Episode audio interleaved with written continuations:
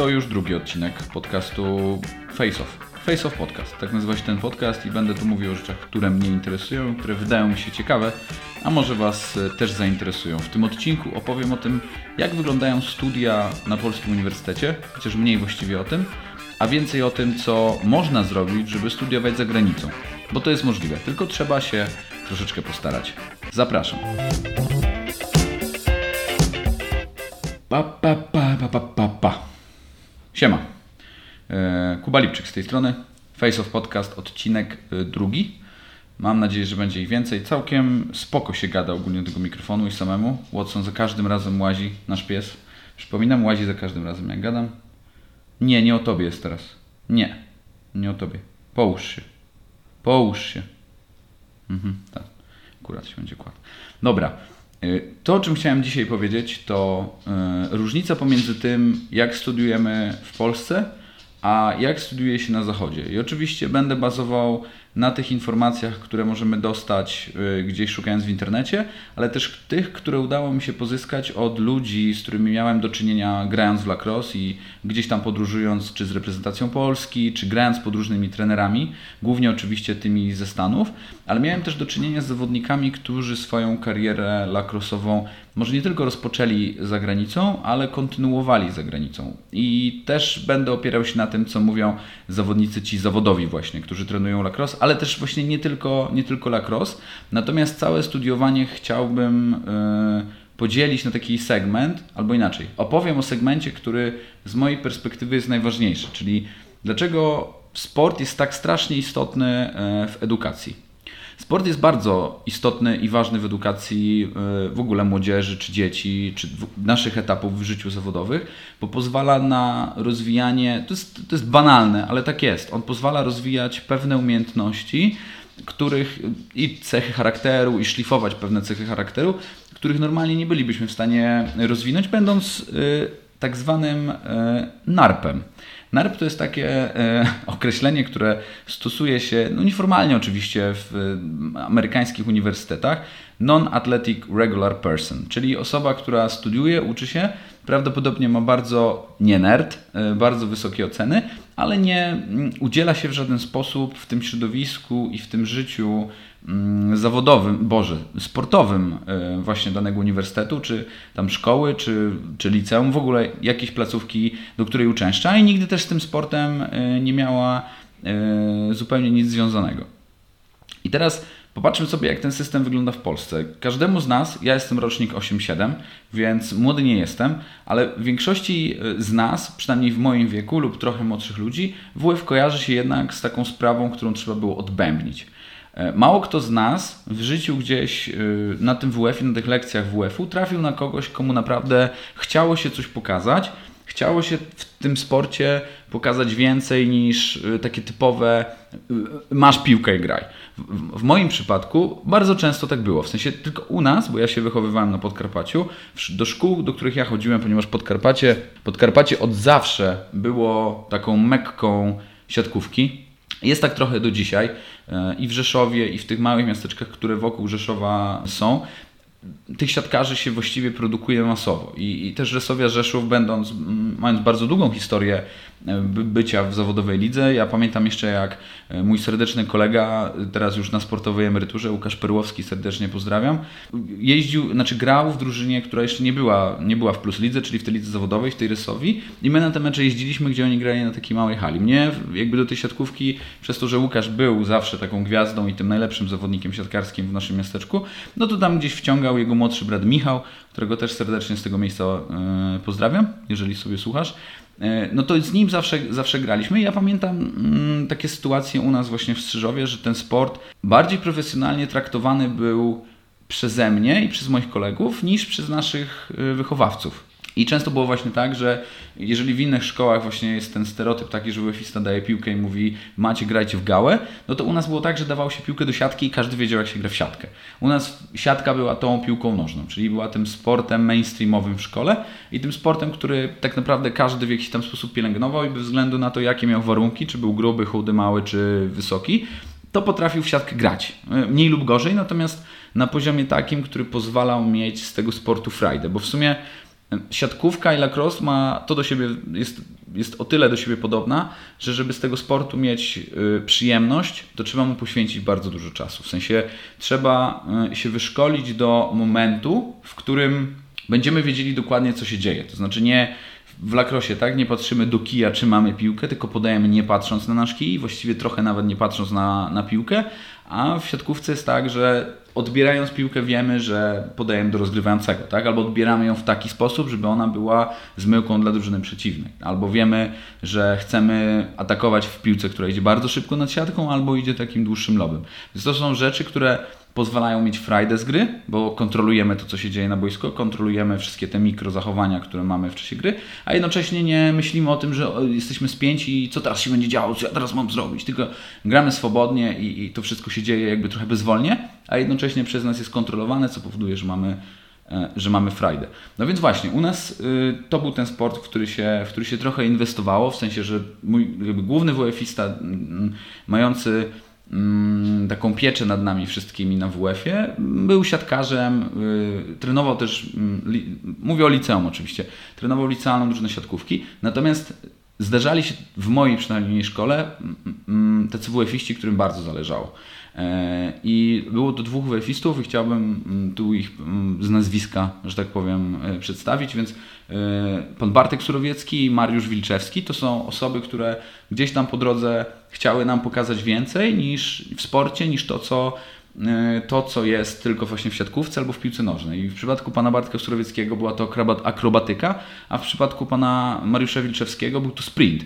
Ja się nauczyłem biegać setki i 60 metrów właśnie e, dzięki temu wychowawcy. I pamiętam takie, takie zawody, na które on nas brał i jestem w 100% przekonany, że liceum nie miało na nie budżetu i w ogóle nie chciało tego prowadzić.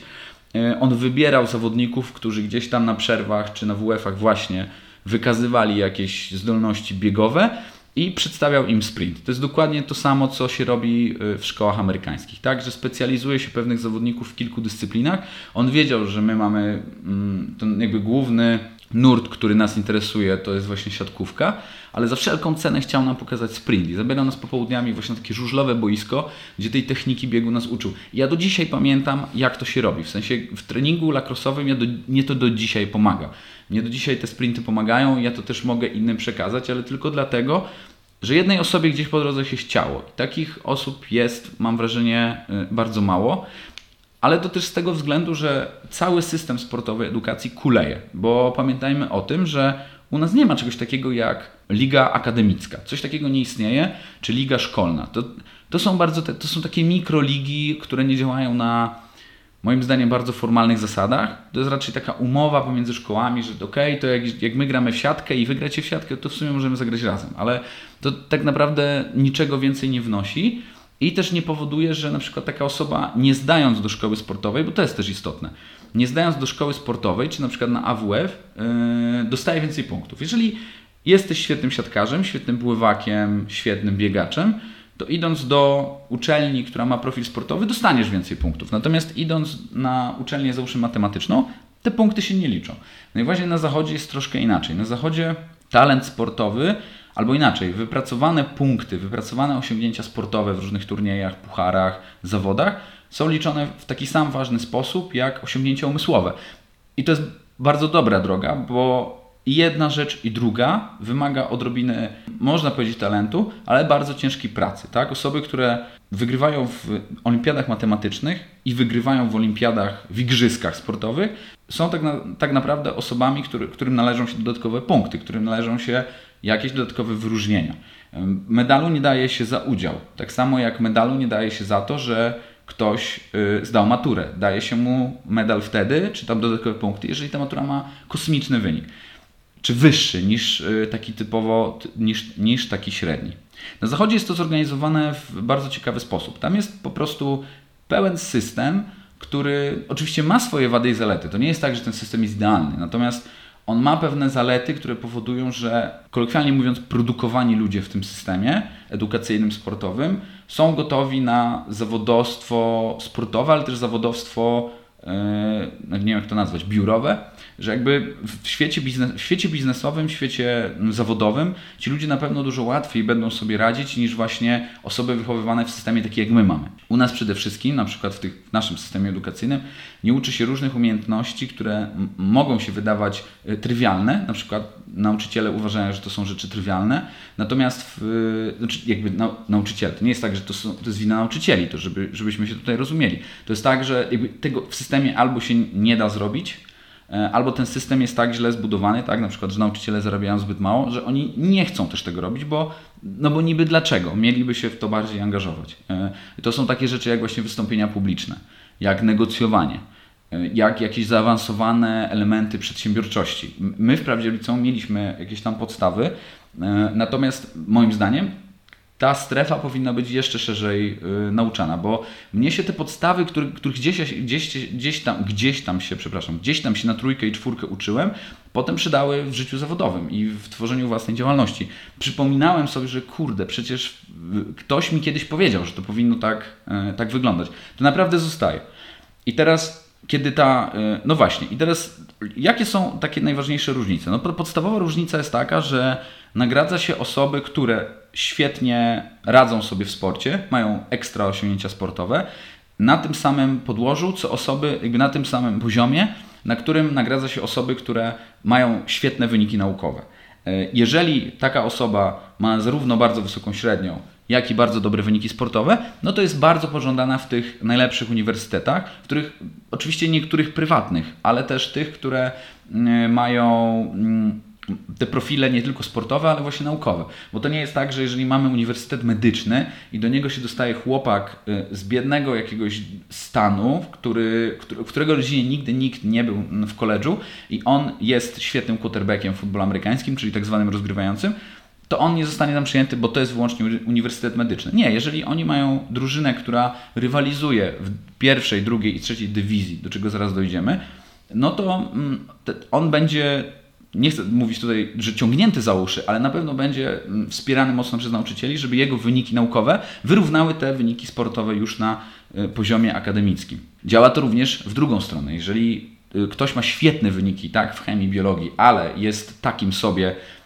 pływakiem, albo przynajmniej jest na poziomie średnim, no to oczywiście będzie mm, trafiał tam do drugiej drużyny, czy do trzeciej drużyny rezerwowej, w której będzie miał okazję się wykazać i będzie miał te 4 lata na e, wypracowanie swojej pozycji mm, w drużynie, tak? I zostania pierwszym zawodnikiem, czy drugim, czy w tym głównym składzie, który będzie dla tego uniwersytetu pływał.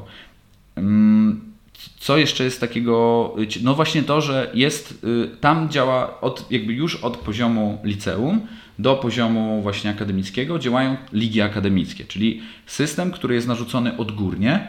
W Stanach, akurat jeżeli chodzi o uniwersytet, to mm, ta liga nazywa się NCAA, czyli National Collegiate Athletic Association i po polsku to dosłownie oznacza Narodowe Stowarzyszenie Sportów Akademickich i oni jakby patrzą na cały ten system różnych uczelni i prywatnych, których są tysiące, i prywatnych, i, i właśnie mm, publicznych, i tworzą swoistą ligę. I ta liga ma bardzo dużo dyscyplin. Jeżeli sobie wejdziecie na mm, stronę ncaa.com, to zobaczycie, jak bardzo dużo dyscyplin i dla dziewczyn, i dla chłopaków ma to stowarzyszenie. Tam jest, tam jest naprawdę wszystko. Są na przykład uniwersytety, to w naszym, jakby w naszym systemie polskim to jest kompletnie nie do uwierzenia. Są uniwersytety, które się specjalizują w golfie. Możecie być profesjonalnym golfistą, zdobywać punkty i trenować golfa na właśnie dla swojej uczelni. I to nie jest tak, że są, że są na przykład małe dyscypliny w małych uczelniach, albo że są małe uczelnie biedne, które się specjalizują. Nie. Naprawdę, będąc, wybierając swoją dyscyplinę, można trafić na kilkanaście szkół, w których na pewno e, każdy student znajdzie swoje miejsce. I dlaczego ten system jest super? Ponieważ taka osoba, która idzie do takiego czteroletniego, e, czteroletniej uczelni, bo większość kierunków poza medycyną, mogę się mylić i prawem, mm, jest czteroletnia.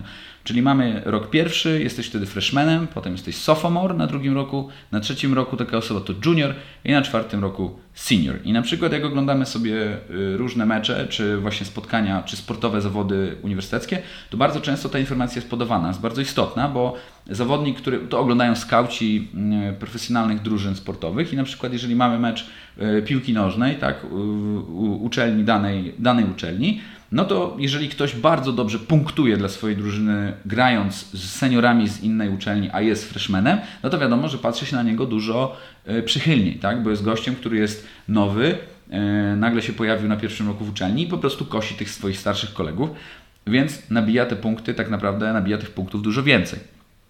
Tym samym, e, jeżeli mamy seniora, który, który tak sobie yy, gra i, ta, i ta, ta, jego umiejętności, ta punktacja nie jest taka dobra, no to już nie jest, jakby ci zawodowi e, skauci nie są już nim tak bardzo zainteresowani. No oczywiście te sporty, które my znamy, właśnie naj, najmocniejsze w Stanach Zjednoczonych, są bardzo podobne do tych, które są świetnie, znaczy które są rozpatrywane w dużych na przykład brytyjskich uczelniach, tak? takich jak Oxford, Cambridge, y, uczelnia w Manchesterze, to to są takie y, podstawowe dyscypliny. Czyli oczywiście piłka nożna jest rozpatrywana we wszystkich uczelniach. My nie mamy akademickiej ligi w ogóle piłki nożnej, a to wrócę też do tego, jaką namiastkę Ligi Uniwersyteckiej mamy, bo niektórzy z Was mogą powiedzieć, no dobra, ale przecież jest AZS Politechnika Warszawska, teraz yy, Oniko, ale też jest poza, pod AZS-em, są kluby siatkarskie, tak, ale to nie jest liga uniwersytecka. W sensie to nie jest tak, że Jagiellonia, przepraszam, Jagiellonia, nie, Uniwersytet Jagielloński ma swoją drużynę, jest yy, Uniwersytet Lotniczy z, Rzeszowa ma też, Demblin na przykład wojskowy też ma i oni wszyscy grają w jednej lidze i my oglądamy potem finał yy, wojskowego yy, klubu z yy, wojskowej drużyny z wojskowej uczelni przeciwko na przykład uczelni inżynieryjnej. No nie ma tak.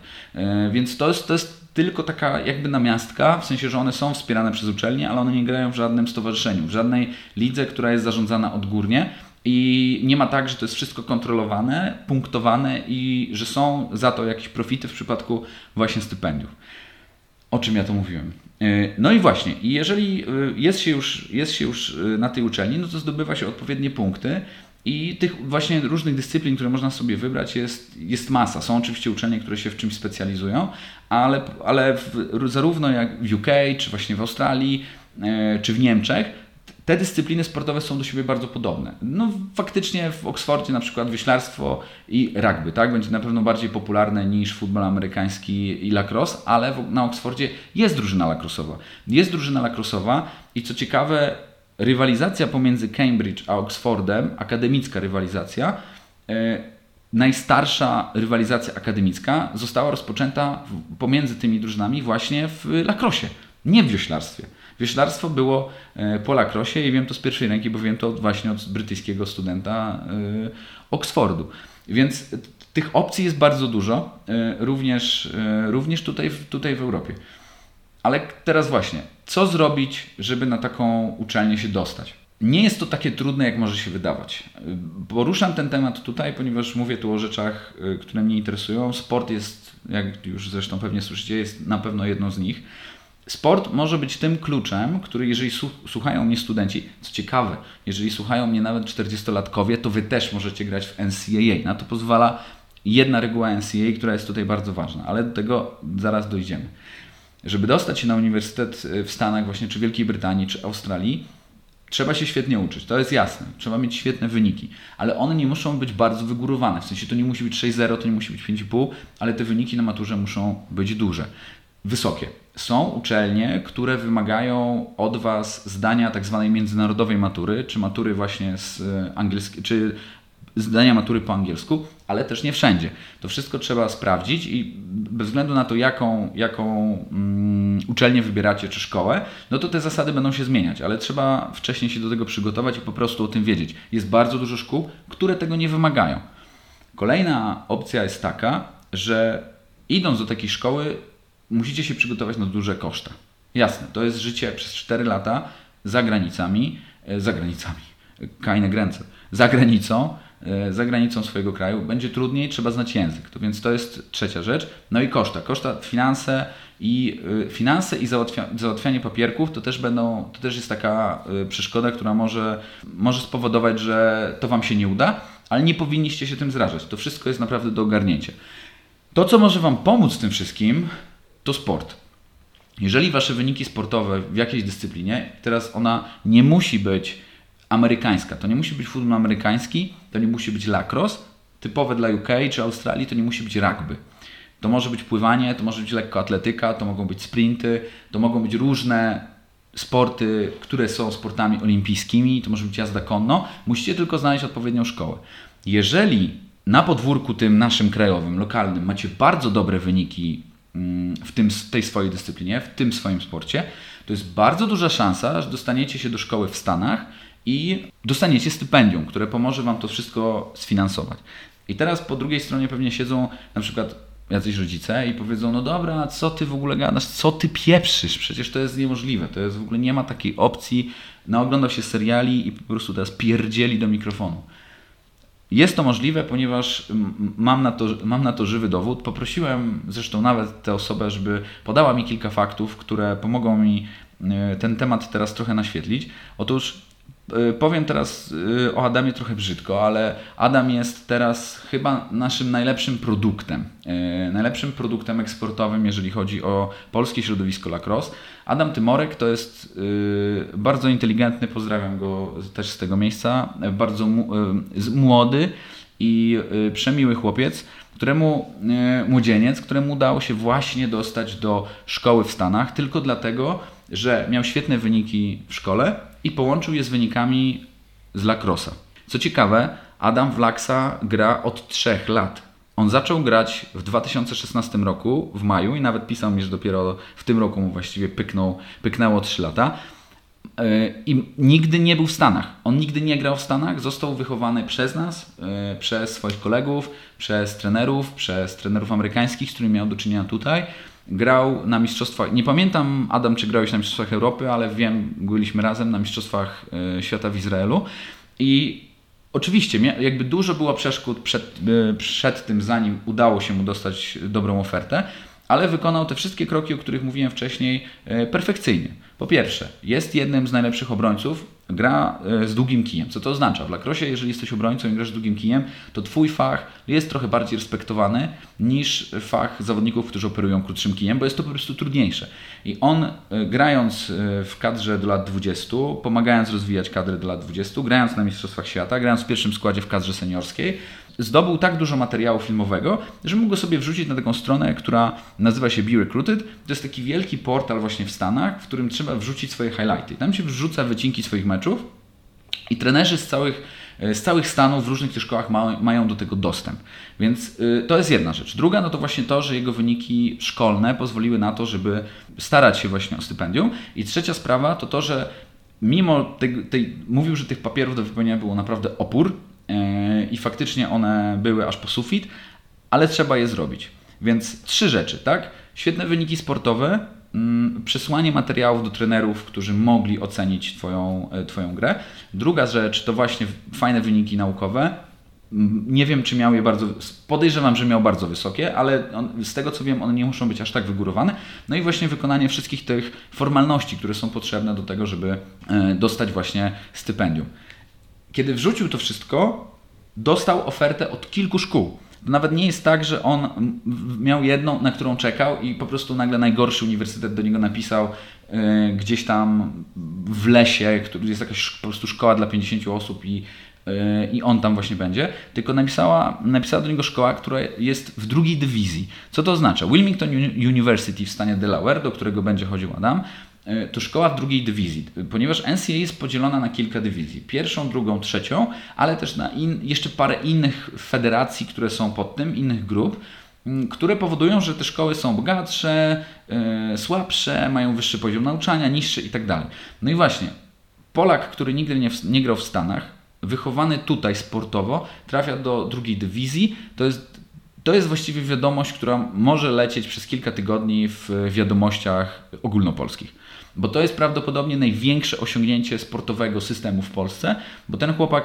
nie tylko będzie miał bardzo dużo perspektyw na to, żeby zostać zawodowcem, ale dzięki swoim umiejętnościom sportowym, yy, no i też edukacyjnym, będzie się uczył od najlepszych. On będzie miał możliwość zrobienia tego wszystkiego, o czym my, starzy zawodnicy, e, możemy tylko pomarzyć, tak? Czyli będzie, będzie mógł się uczyć od najlepszych, grając na, w kraju, który ten sport wymyślił. To jest, jakby, to jest, tak, to jest tak ogromne osiągnięcie, że ja nie ukrywam swojego entuzjazmu, e, mówiąc o tym. Mało tego, pewne koszta y, się z tym wiązały i jakby Adam o tym wiedział, ale otrzymał od uczelni stypendium, które pozwoli mu na to, żeby, żeby w tym miejscu mieszkać. Oczywiście będzie mieszkał na kampusie, dostaje od klubu bardzo dużo sprzętu, y, który jest drogi akurat w, w tym sporcie, więc to znowu na plus.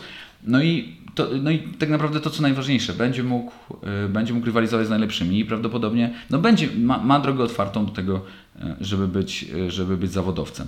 Może Wam, jeżeli marzycie o czymś takim, jeżeli marzycie o tym, żeby, być żeby trenować surfing w Australii, albo trenować jakby w Wielkiej Brytanii na uczelni, albo właśnie grać w lacrosse czy futbol amerykański w Stanach, to też warto się odezwać do klubu, który macie najbliżej. Jeżeli macie w swoim mieście klub właśnie futbolu amerykańskiego, jakiś dobry klub sportów amerykańskich, czy tych, na przykład rugby, czy tych, które chcecie trenować albo trenujecie, to warto zapytać, bo prawdopodobnie chłopaki z tego klubu mają kontakt z, y, my na przykład mamy bardzo dobry kontakt z y, trenerami amerykańskimi, którzy pomagają po tamtej stronie i oni nie tylko mówią co trzeba zrobić, ale też gadają z innymi trenerami i mówią słuchaj stary, ten gość jest niezły, to jest jeden z najlepszych obrońców, bierz go i tak dalej. Plus często jest tak, że te szkoły mają, do, dostają dodatkowe, mm, po prostu dodatkowe pieniądze za osoby z Europy, więc im jest też na rękę, żeby ściągnąć Was z Europy i mieć Was w swoim rosterze na ten sezon, czy jesienny właśnie, y, czy letni, bo z tego co mi wiadomo, to właśnie już w sierpniu Adam będzie musiał do Delaware, do Delaware wylecieć. Mówiłem też o tym, że a co właśnie, co z nami, starymi dziadami, oldboyami. NCAA ma regułę, która mówi, że jeżeli nigdy nie grałeś w NCAA, to możesz e, w niej uczestniczyć. To znaczy, jeżeli na przykład marzycie o tym, żeby jeszcze napisać doktorat, albo niektórzy z Was zatrzymali się na licencjacie, no to słuchajcie, jeżeli trenujecie futbol amerykański, lacrosse albo jakikolwiek inny sport, myślicie sobie, kurde, ale bym powiosłował na Oksfordzie, to po prostu musicie się odezwać do, a to mówię właśnie o NCA, więc w sumie ta reguła w Europie w ogóle chyba nie obowiązuje, więc można próbować, ale w NCAA był taki przypadek, że był kicker w futbolu amerykańskim, który miał 50 parę lat. Ja dokładnie nie pamiętam, jak ta sytuacja wyglądała, opowiadał mi to jeden Amerykanin, ale mm, on z jakiegoś powodu tam, czy właśnie wyjazdu wojennego, w takim sensie, że został wysłany po prostu z oddziałem wojskowym i tak dalej, nie zrobił tych e, nie zrobił tej szkoły do końca, natomiast wrócił, minęło trochę czasu i zaczęła się taka presja rodzinna i wtedy postanowił, kurczę, ja zawsze chciałem grać w futbol amerykański właśnie w szkole, na uczelni i został najstarszym kickerem w historii NCAA właśnie e, mając e, ponad 50. Także słuchajcie, nic straconego, jeżeli macie, e, macie takie, jeżeli macie w ogóle marzenia, to je po prostu róbcie. A jeżeli słuchają nas ludzie, którzy mają albo młodsze rodzeństwo, albo które właśnie będzie studiowało, albo studiuje, albo mają ludzi zajaranych sportem gdzieś tam koło siebie, młodych oczywiście, nie mówię tu o takich starych dziadach jak ja, to wtedy yy, powiedzcie im to, co ja Wam powiedziałem, puśćcie im ten podcast, odezwijcie się do mnie, czy odezwijcie się do najbliższego klubu, który gdzieś jest yy, obok Was i po prostu wyjeżdżajcie, bo yy, tamten system edukacyjny jest o tyle lepszy. Znaczy ja nie mówię, żeby tam wyjeżdżać, bo to zaraz będzie, ale przecież trzeba zostać w Polsce i tutaj przecież musimy pracować.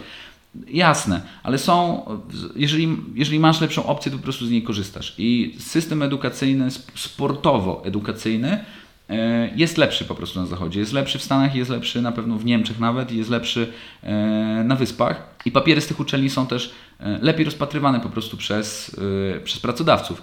E, Callum Robinson to jest jedyny Australijczyk w zawodowej lidze PLL, to jest ta liga Premier Lacrosse League, o której mówiłem w poprzednim odcinku. I on też grał wcześniej w tej Major Lacrosse League, zanim Premier Lacrosse League powstał. I on właśnie w jednym ze swoich wywiadów mówił, że jego mm, pracodawcy, kiedy dowiadywali się, że on jest tak zwanym collegiate athlete, student athlete, czyli właśnie tym gościem, który całe swoje życie na studiach poświęcił na łączenie edukacji ze sportem, od razu go zatrudniono, znaczy inaczej w ogóle z nim rozmawiali. I został bardzo szybko zatrudniony, on, jest, on ma wykształcenie inżynieryjno-chemiczne, i został bardzo szybko zatrudniony, bo jego szef powiedział mu otwarcie, że słuchaj, jeżeli jesteś w stanie przez 7 y, dni w tygodniu, jeżeli jesteś w stanie 7 dni w tygodniu się uczyć, 3 dni w tygodniu po 3 razy dziennie trenować i to wszystko łączyć przez 4 lata, to wiadomo, że będziesz sobie radził w mojej firmie, w której tempo jest takie, takie i takie. Ja przyznam szczerze, że kiedy mm, trafiały mi się rozmowy o pracy albo rozmowy z klientami, w których wychodziło, że trenuje kogoś, że, że, że, że w ogóle trenuje bardzo regularnie, to też zazwyczaj ta rozmowa była bardziej pozytywna. Także warto e, trenować sport i robić jakąś pasję sportową obok tego, co robicie zawodowo, a jeżeli faktycznie znacie kogoś i wiecie, że ktoś ma szansę na to, żeby sięgnąć po te, naj, po te najwyższe trofea i być sportowcem na tym poziomie zawodowym, to nie wolno mu o tym nie mówić, o czym ja Wam powiedziałem wcześniej. E, wiedza jest powszechna i powinna być ogólnodostępna dla każdego. Także puśćcie mu ten podcast albo mu o tym powiedzcie. Jeżeli nie pamiętacie, zróbcie sobie, zróbcie sobie notatki. Tak naprawdę trzy rzeczy. Highlighty, czyli bardzo dobre wyniki sportowe tutaj i nagrywanie tego, potwierdzone wyniki sportowe. Dwa, super osiągnięcia sportowe, y, naukowe wysokie oceny, świetna matura, język angielski, dobra, cztery rzeczy. Język angielski i załatwienie formalności. I dodatek tylko taki w nawiasie, że pamiętajcie, żeby odezwać się do tych trenerów, do tych ludzi, którzy mają kontakt z Amerykanami, z Niemcami, Brytyjczykami, Australijczykami, ludźmi, Japończykami. Tam też jest lacrosse, tam też sport jest na bardzo wysokim poziomie. Baseball ma ligę uniwersytecką. Grasz w baseball, yy, Japonia to jest yy, miejsce dla Ciebie. Dobra. Tyle ode mnie dzisiaj. Miłego weekendu, udanego piątku. Trzymajcie się. Pozdro, cześć.